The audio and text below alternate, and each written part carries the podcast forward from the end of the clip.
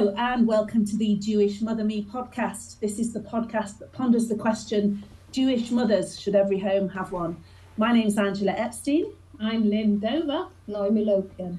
And together we ponder the great Jewish matriarchs who came before us to see if there's anything from their wisdom and humour that we can import into our lives and your lives and make the world feel a little bit sunnier. And today we are absolutely thrilled to have as our guest the one and only, the legendary Graham Gouldman. Now, Graham, obviously English singer, award-winning songwriter, musician, best known as the author or co-author of some of the songs that were the soundtracks of our lives. And we're really, really glad that you're talking to us today, but also seen through the prism of your late Jewish mum and the influences you may have had from her and other Jewish mothers you may have known.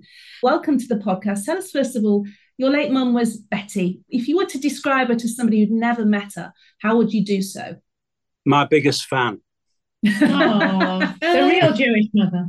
Real Jewish mother. A great publicist, archivist of scrapbooks that go back to the very beginning of my career, which are absolutely wonderful, painstakingly and lovingly put together, and wonderful memories of her throughout my life. But God help you if you hadn't heard of 10cc. I'll give you an example of that, if you like. We went to a party at a friend of ours, and I was talking to somebody with my mum was by my side. And this lady said to me, you know, what do you do? I said, oh, I'm in 10cc. And the woman said, oh, I don't know 10cc. My mum said, you've never heard of 10cc? As if like everybody in the world had definitely heard of us. And it was some sort of abomination to not have heard of us. So my mum couldn't believe that there was no one that had heard of 10cc. Was she a very strong personality, even before sort of all the whole issue with 10cc or the success you had before that with the songwriting as much as anything? Was she, when you were growing up, before, you know, obviously you became a well-known person, was she that kind of showbiz mum, I mean it in a kind way, that was there saying, you know, my boy, he can do these things? She was quite showbizy, actually, and quite theatrical. Of course, she used to act in my dad's plays, and she responded very well to the fact of she loved going to the theatres. She came to lots of our gigs. I mean, in the early days when I was in the Whirlwinds, which was a band in North Manchester with Howard Jacobson's brother, Stephen, was in the band. All the parents would come to the gigs. I mean, places they would never, ever go in their lives, like Bernard Manning's Embassy Club, the Levenshulme Working Men's Club, because we were playing all over the place, but our parents would come. But they absolutely loved it. And do you feel you were an early starter of the Manchester music scene? No, there were people before us, but when we started playing proper gigs, there'd been quite a few Manchester artists that had been in the charts. I mean, we're talking about sort of the early 60s, but it was a bit later on during the mid-60s that I and my contemporaries sort of became part of that revolution of that occurred in the UK. So you grew up really in a sort of showbiz, arty family, but the music, did that come from mum? No, it didn't. No, we think the music actually came from my dad's mother. I think she was from Poland originally. And I think sometimes, or I've been told that sometimes a gift, as I call it, misses a generation. But she was very, very musical, whereas my dad was more of a wordsmith. But my mum was very good with words, very good at writing letters, and helped me also with, although my dad was very instrumental helping me with the lyrics, she was very good in sort of looking at, you know, if you're writing a letter or, you know, she was made things very concise. She was quite gifted in that. And actually, I've got a lovely picture in my mind of my dad when he was writing his plays, of her typing for him and him sort of dictating to her. And it was a lovely scene that I have in my head about that. Did they have lofty ambitions for you, or were they very happy that you took the dramatic and showbiz route? I was very lucky in that I was terrible at school. I wasn't interested in anything but music, and they recognised I had a gift and encouraged it, whereas a lot of my contemporaries were cleverer than me, so they were encouraged to, you know, get a real job. But my parents were great, you know, and always encouraged me. I was really lucky in that respect. It could have been a lot different. You know, they could have said, you know, you need to study and do this and do that. Well, your family sounds very warm. The way you describe your parents sounds sort of almost idyllic childhood, and that you were the child prodigy almost. When did the music bug start, or do you remember, or were you always musical? Yeah, no, it started when I was about 7. I used to listen to what was the Light programme or the Home Service, whatever it was. But all the music that I was listening to then as a real youngster was kind of big band stuff. But I remember my mum had a handbag that had a kind of like a serrated surface on it. And I used to get a couple of clothes brushes and play the handbag as if it was like a snare drum. So I have to thank my mum for that. So it's kind of like a Jewish version of skiffle or something. Yeah, something like that. So this issue is very interesting, Graham. You obviously are, you know, you brought pleasure through 10cc, through your own independent songwriting for the songs like For Your Love and Bus Stop that predate 10cc, and the things you've written during and post, you know, brought masses of pleasure to so many people. Did you have a moment when you thought, this is something I almost don't understand? I remember hearing an interview with Paul McCartney recently, and he said he doesn't try and analyse the magic. He just sort of accepts it for what it is, because, you know, he famously dreamt up yesterday in his sleep. Yeah. And he doesn't try and sort of deconstruct, because he thinks there's always a danger in that. Being Jewish, being in that Jewish household, you know, everybody's having conversations, and your parents, Jaime and Betty, very invested in what you're doing, which is wonderful, and not telling you to be a chartered accountant. Did you all have conversations about where's this coming from, other than the gift skips a generation? Never. And what McCartney said is true. You don't want to know how it happens, because when you are creating something, I describe it as chasing the song. So I've started something off and I'm hearing what the next part is in my head. But there's different things. It's almost like the song was already in your head, like McCartney, you know, woke up and there was yesterday. Once it starts, it just comes out. And most songwriters will tell you the same thing. And the great songs, or the best ones, come out really, really quickly. I don't want to know the science or the mechanics of it. I'm not interested. I'm just happy that it happens. And it still happens. So it's interesting that, you know, it sort of almost goes against the Jewish genetic way of approaching things, which is saying, how does this work? Where did that come from? I know. I think some things should remain a mystery. So let's leave it at that. Because if you analyse it too much and start thinking about the mechanics of it, it might spoil it, or it might even take it away. Do you have a favourite song out of all your songs? And you're still creating now, you say. I'll answer it how I usually answer it. I was inducted into the Songwriters Hall of Fame in 2014. And they ask you, if you're a writer-performer, they ask you to perform one song. So there you are, you know, you're put on the spot. And I chose to sing Bus Stop, which I wrote for the Hollies in 1966. We love Bus Stop. We do. The year I was born. Yeah, and me too. So your early Jewish life, did you have a big family? Were you sort of influenced as well as your parents? Do you have siblings? Paint a picture of what your early childhood was like. I grew up in Cavendish Road. Round the corner. Round the corner. And it was a happy childhood. I'm an only child. But where we lived, there were lots of children my age.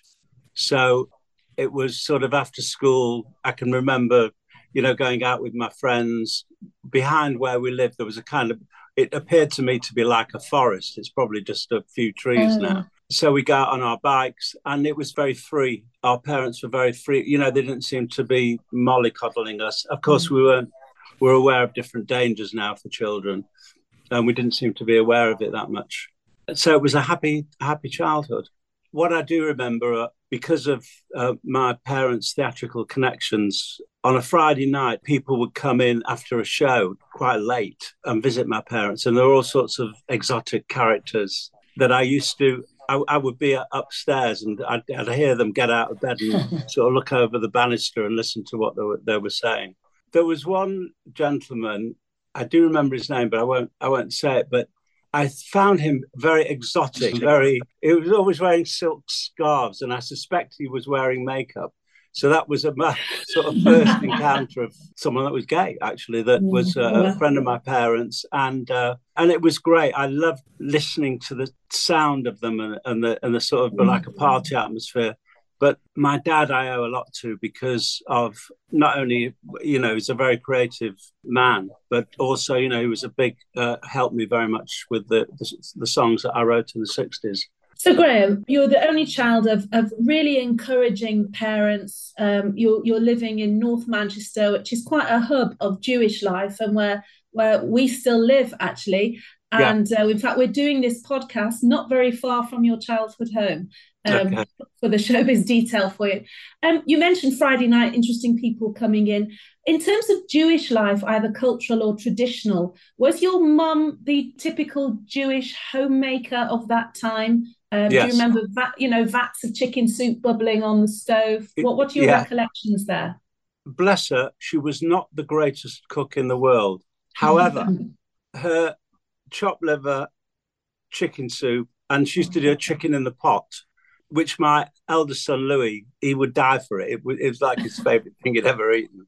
Were fantastic. And when she made fried fish and I had it, I could eat it and not stop. I could carry on eating it. I had to stop myself. There was something, some sort of motherly love that was put into the fish that affected me. And I do miss that, I must say. Oh, we'll send you some, Graham. I'm surrounded by really good Jewish cooks here. We can send you buckets. Well, if they're fish balls, I'm a harsh critic, so...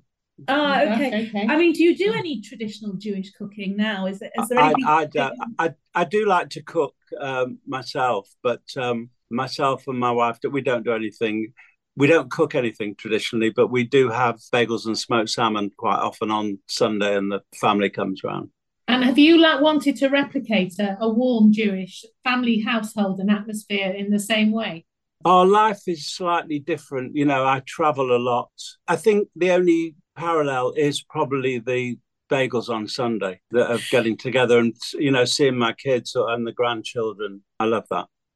So, Graham, you were at school in Manchester. You played with various Manchester bands before forming the Mockingbirds. And your first record, Columbia, they rejected your first single, For Your Love, which obviously became a huge hit for the Yardbirds. Yeah. Did you think then, and maybe this is the Jewish showbiz gene coming out, I'm going to be the craftsman, off stage, the Tin Pan Alley man, writing songs? Or did you feel, I want to be out there, I want to front it out and let the world see me sing? I was very, very happy to be a kind of jobbing songwriter, if you like. I knew I would always play in bands, even if it was like in pub bands or just local bands or just getting together just to play with other people just for the pleasure of it. So I was quite happy with that, because a lot of people said, oh, you gave the songs away. But I didn't actually... I was very happy that they were being done by people like the Yardbirds and the Hollies and Herman's Hermits. It wasn't a problem for me. But of course, when we formed 10cc, then that all changed. So you formed 10cc in 1972 with Eric Stewart, Kevin Godley and Lol Creme. So two other Jewish boys. Were there other Jewish mothers hovering in the margins, sort of, yes, you know, saying, our boys, my boy needs to have more of a drum solo or a... We didn't get any of that, but I know... We used to rehearse in Howard Jacobson's parents' house. In one of the early bands, Max, Howard's late father, used to drive us round. And he was a taxi driver. We used to call him Max the Tax. And he was lovely to be with. Yes, so whoever, whether it was Bernard Basso's parents, when we go there, you know, we'd always get fed out, as far as I remember. More like chicken soup on tap rather than... musical advice. Yeah. What was your first real taste of success in terms of, obviously in terms of record sales, but in terms of being somebody living in the local community? Where did you get the feeling? Because we're still very much like this round here in North Manchester. If we know somebody's got a bit of celeb about them, we love it. We treat them as one of our own. Do you remember walking down the street and people stopping you, or did you have to move off to London fairly quickly? No. The first thing I remember was when For Your Love came out in 1965, and I was walking somewhere in town, and someone in front of me was singing the chorus. Oh, wow! I thought, oh, that's pretty cool. I like that. That was great. That must have been the most amazing moment, to be honest. It made it feel real. I mean, I've had quite a few moments like that. So, but that was, I think, that's the first one that comes to mind. Of your children followed in your footsteps. My eldest son, Louis, is the president of Island Records. So he's done really, really well. So he was always a lover of music and very good at recognising talent in other people. I did teach him a bit of guitar, which he never pursued, but he's done incredibly well in the music business. Did you have a bar mitzvah at which you performed and enjoyed performing? I did have a bar mitzvah. There was actually a photo of me in, I don't know whether it was a Telegraph or was it the Jewish Gazette? Was that the other one? No, there was an article that after I'd finished my piece, the Chazan kissed me, which was pretty cool. And I don't really remember that much about it, but they say it was rather good. Maybe the Bimmer was my first outing on stage. I mean, there is a performance element to the bar mitzvah. Which synagogue were you? Did you have the bar mitzvah? Now you've started me thinking about the sort of being up there on stage and getting a great reaction. You go, oh, I like this. You know, I'm going to do this again. And just in terms of playing instruments, it's not just the exclusive preserve of Jewish people. There are lots of ambitious parents who will stick a recorder or a clarinet or something under their child's nose, you know, especially if music lessons are offered at school. Did you gravitate towards the guitar or were you offered piano lessons? How did you find the way to instrumentally express yourself? Okay, well, my first love was the drums. My parents got me some drum lessons with a friend of theirs who was a professional drummer, but it didn't work out. But then when I was 11, my late cousin Ronnie bought me a guitar back from Spain. It was a really battered old thing. But I remember on the first day, I kind of made up this little chord sequence. So it wasn't actually a song, but it was a little tune. And I absolutely fell in love with it. So this was at the time of skiffle, encouraging parents, listening to great music, you know, that was on the Light programme. And all these things sort of informed me at that time of what I wanted to do.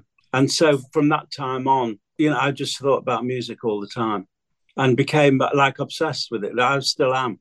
So your father's dramatic, I'm not sure what sort of plays he put on, but you didn't fancy treading the boards in that direction? No, not at all. No, I just wanted to play the guitar and sing and play with other people. That was really important to me.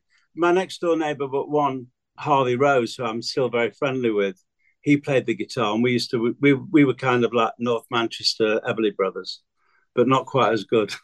You think that's something to do with being an only child as well? You like the camaraderie of being in a band? I'm sure there's a lot to do with it because I was always forming bands as well. So maybe I was sort of bringing together a band of brothers, you know, if you like. It could have something to, you know, I'm no shrink, but that makes sense. And your life partner, is she musical too? No, but she's a music lover.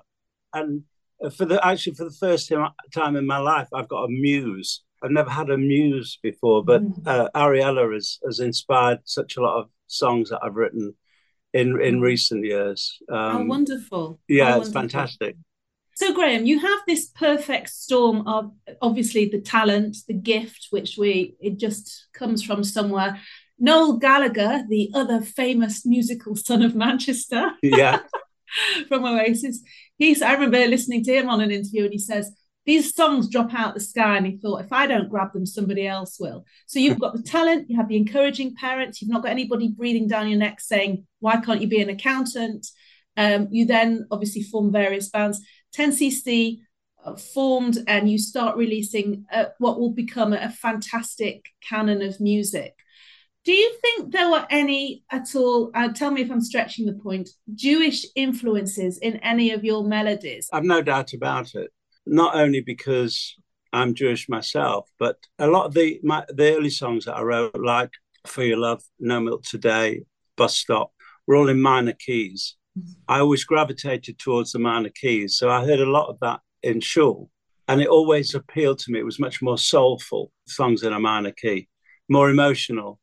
So I think that was definitely an influence. The melody of the first song on Kol Nidra is quite moving. Yeah, and also I love the Hatikvah. I think it's just a beautiful, lovely melody. You're having fantastic recognition, huge recognition, not least with your Ivor Novello award-winning I'm Not In Love, which has topped countless polls for, apart from the awards that it rightfully garlanded, but also, you know, the song people want to get married to, they want to, it's quite Jewish things, they want to be buried to. They want do a lot of things to it. Yeah. Hey, this is a family show. Do you remember playing it to your parents for the first time? I don't. You know, the thing I remember about playing to my parents for the first time was the Sgt. Pepper album, and they absolutely loved it. That was quite important. But of course, a lot of the songs that I wrote sort of before I'm Not In Love was songs like Bus Stop or No Milk Today. I wrote in, you know, at home in our... We'd actually moved from Cavendish Road when I started writing songs when I was a sort of in my late teens. We were living in Kingston Close off Newhall Road. Actually, we downsized because my mum always wanted a flat. That was her dream, to have a flat. And when they bought the flat, my mum was so happy. And that flat, although it wasn't a big flat, that's where I did all my early songs, a lot of them with my dad. And where people came and gathered because of the music. You know, other musicians that I worked with used to come to the flat, and it was great. And my mum was always, obviously, making sure that everybody ate. Of course. A real Yiddish mama, yeah. How did mum feel seeing you on TV? Did they comment on dad? Yeah, they're always very complimentary. Not you should get your hair cut or anything like that. Yeah. Or you're not what you're wearing that for. No, they were...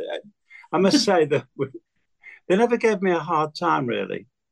So were they like that even as you got older and they got older? The relationship stayed loving? It stayed the same. I was very, very close. I mean, after my dad died, my mum kept on living in Manchester. But then everybody was in London. My eldest daughter, Sarah, had moved to America. Louis had come down to London before he had a family. I was here and... She came to live in London and she was very happy here. Of course, she was brought up in London. She was actually born in Manchester, moved to London, lived in London, and then came back to Manchester later on. So she was happy to move here. And when in her later years, she lived in sort of assisted living near where we lived, which was vital because we, you know, I could see her a lot. And then we said it's time for her to go into a nursing home. And she was absolutely great about it. Ariella and I were quite nervous about suggesting it, but she said, "You're right, it's time," because she was not looking after herself very well. This was obviously in her later years, and she accepted it. And she was always very, very sensible. That's one of the things. She was down to earth and very sensible, practical. Didn't get, you know, hysterical about things. You know, even though bad things happened, it was just the way she was. And, how long ago did she pass away? She passed away in 2018. She lived to a tremendous age, Graham, didn't she? She lived to 100. Which is quite remarkable. Yeah. Just to spool back, when you started becoming really well-known as Graham Gouldman right in front of the camera, as opposed to the, you know, the songwriter crafting away at the side of the stage, on top of the pops and albums and magazine covers and world tours and all those other things, what about the girls? As a mother of three sons, and Lynn also has three sons, Noemi has girls, and we've both got a daughter as well, but thinking of boys, you know, there's always that thing of who's good enough for my boy. How did your mum in particular deal with the adulation? I imagine you must have had lots of girls chasing after you. How did she deal with all that? Well, she never saw it, did she? Out of sight. Well, you know the famous thing, what goes on the road stays on the road. Yeah. But she would have not been happy. But what's a boy to do? The greater excesses of rock and roll life your parents were kept away from. Definitely. Seriously, we were never a band to... we never threw out any TVs out of windows or... anything like that. There was no real excess of anything. Was there ever a moment when you brought a melody to your parents or they heard something and they would say, "Wow, where did that come from?" If my son came down the stairs and said, "Can I just play this to you?" and started singing "I'm Not In Love," you know, it would blow my head off. What was the reaction when you heard your songs? Because you wouldn't expect him to do that. So, but remember that my parents... obviously I lived with them for a very long time. Yes. I was making music in the house and other musicians. So music always was in the house anyway. So that it wouldn't have been a massive surprise, but they often did say, wow, that's a beautiful song. That sounds lovely. So even when you received the Ivor Novello Award, yeah. It was, I remember Howard Jacobs, you've mentioned, who we've interviewed in a previous podcast, his mum was very much, when he was nominated for the Booker, it was kind of displayed fingers. She didn't want to know. With you, it's almost like it was kind of, not in an arrogant way, it was expected, well, of course he's going to win. He's gifted. He's my son, isn't he? Yes, my son, the songwriter. Help, my son, the songwriter's drowning. It was, I think, there was a lot of quelling, what can I say? And it was marvellous with my mum because she used to come to gigs. And I remember the last time she came to the Palladium and it was my birthday. And we finished a song called Feel the Benefit. It's a 10cc song. And I explained that the title came from something my mum used to say to me. And it is, if I came in from the cold, she'd say, take your coat off now, Graham, because when you go out again, you'll feel the benefit. And I remember mentioning that to Eric Stewart, who I wrote the song with, and he said, that's great. And so the song came from the title. And we played the song, and I explained to the audience where the title came from. And then I said, and my mum is here tonight.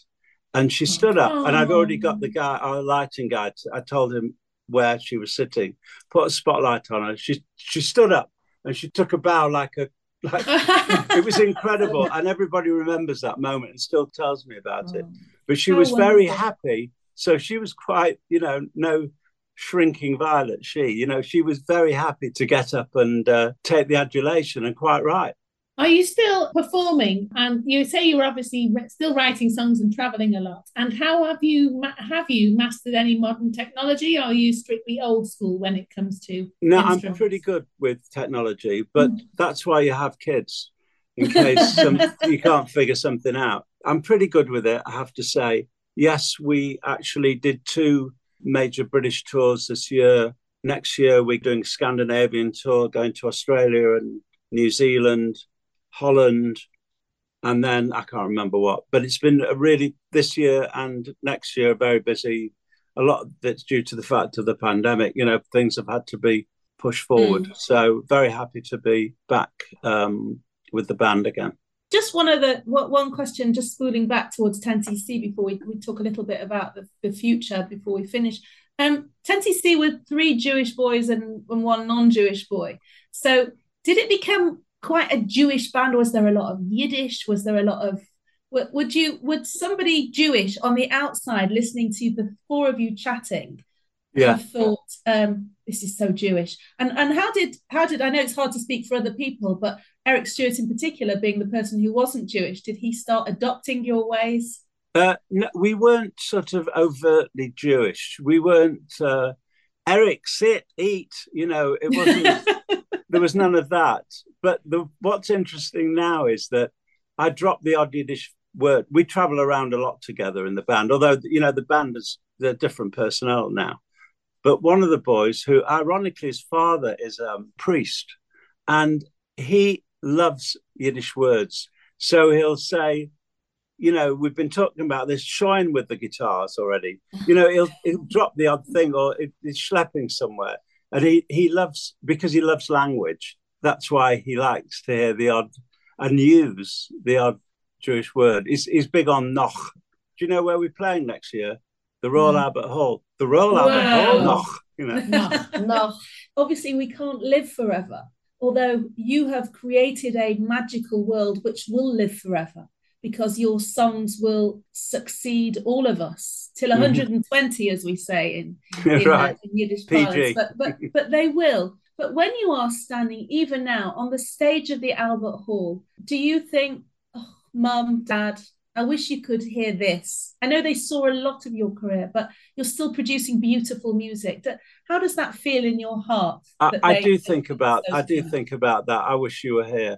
And with my mum and my dad. And if you believe, well, whatever you believe, maybe they are witnessing things, but who knows? Now, just looking to the future, do you write in a different way now? Are you, you've talked about the Jewish echoes of the past, the evening prayer from the Day of Atonement from Kol Nidra. Are there still those strong Jewish influences? The influences I had growing up, the music that I was lucky enough to listen to during my formative years. This is one of the other elements that I didn't say was the era that I grew up with. So as a young teenager, listening to Cliff and the Shadows, the skiffle era, all the American artists like the Everly Brothers, Eddie Cochran, Buddy Holly, Little Richard, and then the Beatles, who were my biggest and still are my biggest influence.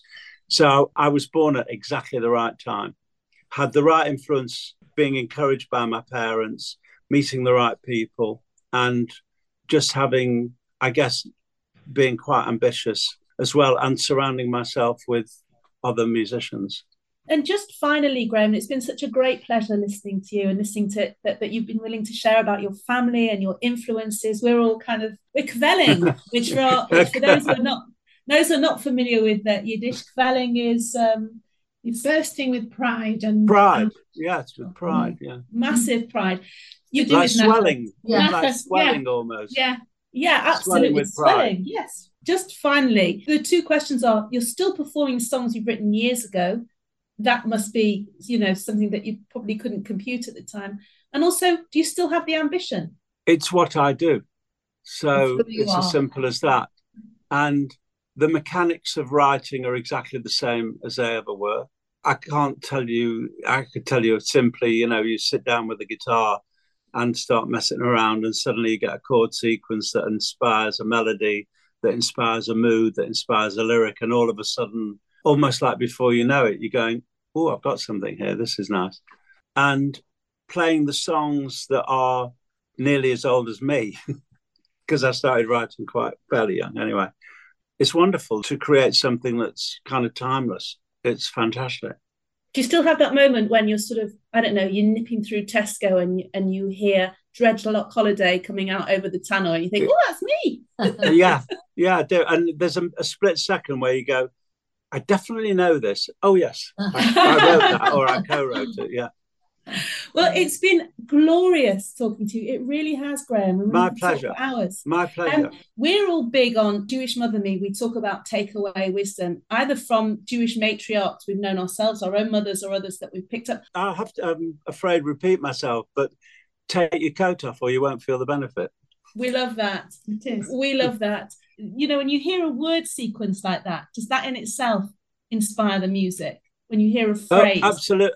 I came home one day and I'd been talking to my dad about writing a song about meeting a romance starting at a bus stop. I came home and he'd written, bus stop, wet day, she's there, I say, please share my umbrella. Mm-hmm. And I saw the words and I heard the melody. Wow. That's amazing. That's amazing. That's how it works. Like I say, we've all been absolutely thrilled that you've been speaking to us. And we hope in the process, Graham, that we've sort of, I'm sure your own memories walk with you all the time, but we've stirred up some other thoughts about Jewish life. Fish balls. Lynn is already twitching to get the frying pan on, aren't you? Yeah, go for it. You have to come and eat some next time you're in Manchester. Round Cavendish Road or, Upper Park Road. But Graham, thank you so much. We look forward to loads more music, more dates. Come and see us in Manchester. I know you get a wonderful reception anywhere you go in the world. But well, we'll be coming in, not next year, but 2024. We'll be at the Bridgewater Hall. Mm. We're going to be on the front row throwing balls at you. Bring the fish balls. Don't throw the fish balls on stage. You have been listening to the Jewish Mother Me podcast with our star guest, Graham Gouldman. And if you want to let us know if there's anything you'd like to hear on Jewish Mother Me, you can find us on Instagram and on Spotify and on Facebook. And we thank also Phil Salter from Northern Air Productions for making all the whistles and bells work. And we say thank you because we are in love with you. We're not in love. We are in love with you, Graham. You've been amazing. Thank you and be well. Thanks a lot. It's been my pleasure. Bye-bye.